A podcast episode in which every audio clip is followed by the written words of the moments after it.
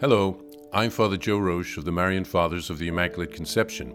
Thank you for joining us as we continue with our year long journey reading the diary of St. Maria Faustina Kowalska from beginning to end. Today we take up from where we left off, beginning with diary entry number 1180.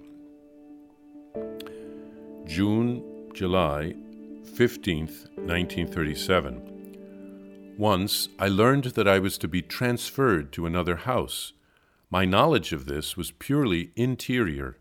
At the same time, I heard a voice in my soul Do not be afraid, my daughter.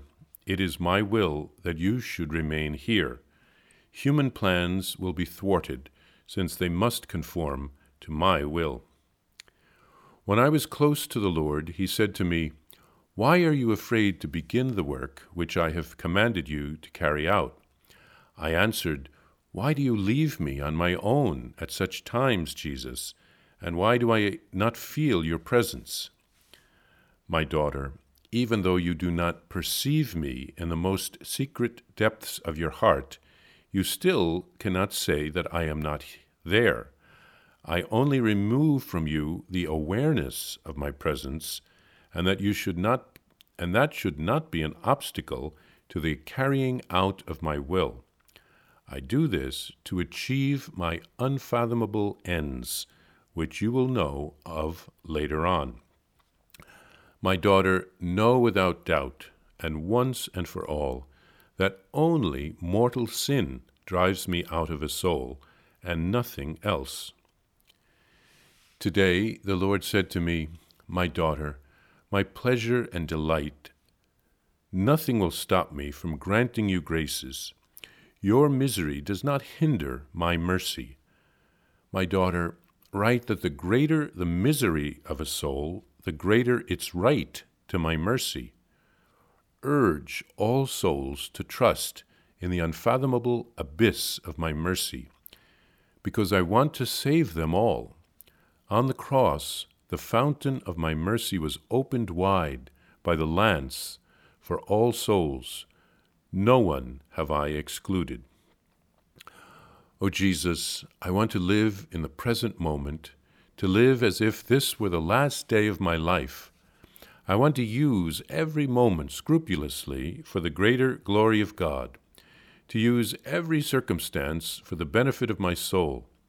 I want to look upon everything from the point of view that nothing happens without the will of God. God of unfathomable mercy, embrace the whole world and pour yourself out upon us through the merciful heart of Jesus. On an earlier occasion, in the evening, I saw the Lord Jesus upon the cross. From his hands, feet, and side, the most sacred blood was flowing. After some time, Jesus said to me, All this is for the salvation of souls.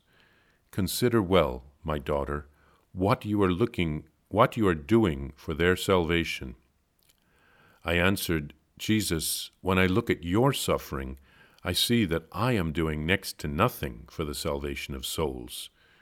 And the Lord said to me, Know, my daughter, that your silent, day to day martyrdom in complete submission to my will ushers many souls into heaven.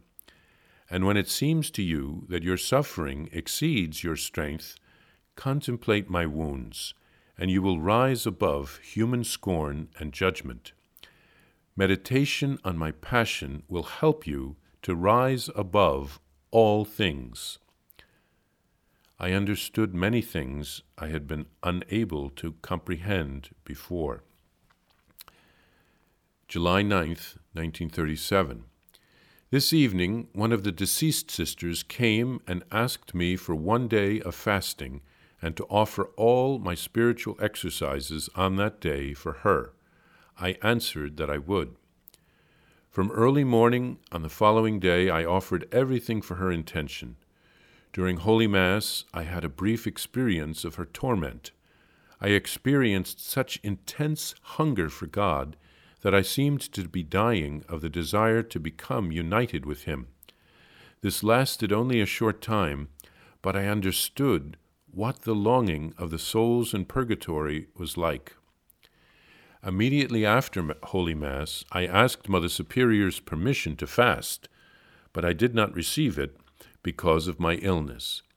When I entered the chapel, I heard these words If you had fasted, sister, I would not have gotten relief until the evening. But for the sake of your obedience, which prevented you from fasting, I obtained this relief at once. Obedience has great power. After these words, I heard, May God reward you. I often pray for Poland. I see that God is very angry with it because of its ingratitude. I exert all the strength of my soul to defend it. I constantly remind God of the promises of His mercy. When I see His anger, I throw myself trustingly into the abyss of His mercy, and I plunge all Poland in it, and then He cannot use His justice. My country, how much you cost me! There is no day in which I do not pray for you. Here, St. Faustina found out interiorly that she was to be transferred to another religious house. But Jesus tells her not to be afraid, to put everything into his hands, and he will take care of everything. She probably didn't want to be transferred because that would take her away from Father Andrasz, who was helping her spiritually.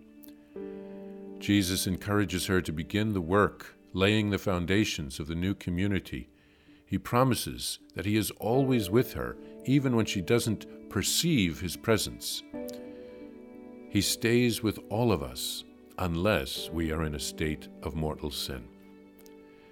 Jesus encourages all of us, even the greatest sinners among us, to trust in His mercy.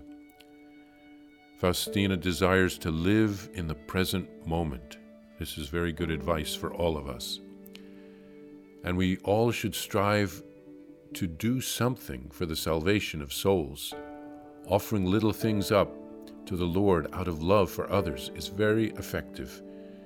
And if we meditate on Christ's passion, we can overcome our difficulties, as he teaches Faustina.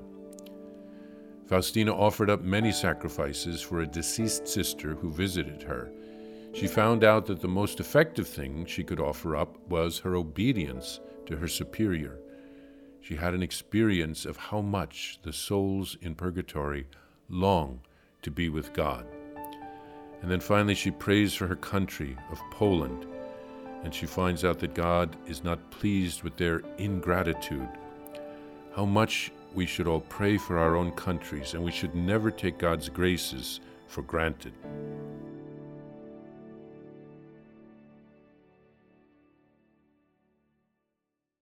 Please follow or subscribe to this podcast to receive the latest episodes and updates. If you have enjoyed this podcast, I invite you to leave a review. Reviews greatly improve our podcast ranking and will help other people throughout the world find St. Faustina's diary in a year. Remember, Jesus promised St. Faustina in diary number 1075 souls who spread the honor of divine mercy are protected by God like an infant by a gentle mother. Please help us spread the message of divine mercy. Thank you, and God bless you. Visit shopmercy.org to order your copy of Divine Mercy in My Soul, the diary of St. Maria Faustina Kowalska. It's available in print in English, Spanish, and Polish, and in English as an e-book, available now on shopmercy.org. Are you enjoying this podcast? I invite you to listen to more shows brought to you by the Marian Fathers of the Immaculate Conception. Join us daily for enriching spiritual content, which will help you on your journey with Jesus Christ simply visit divinemercyplus.org for a complete list of our shows. That's divinemercyplus.org.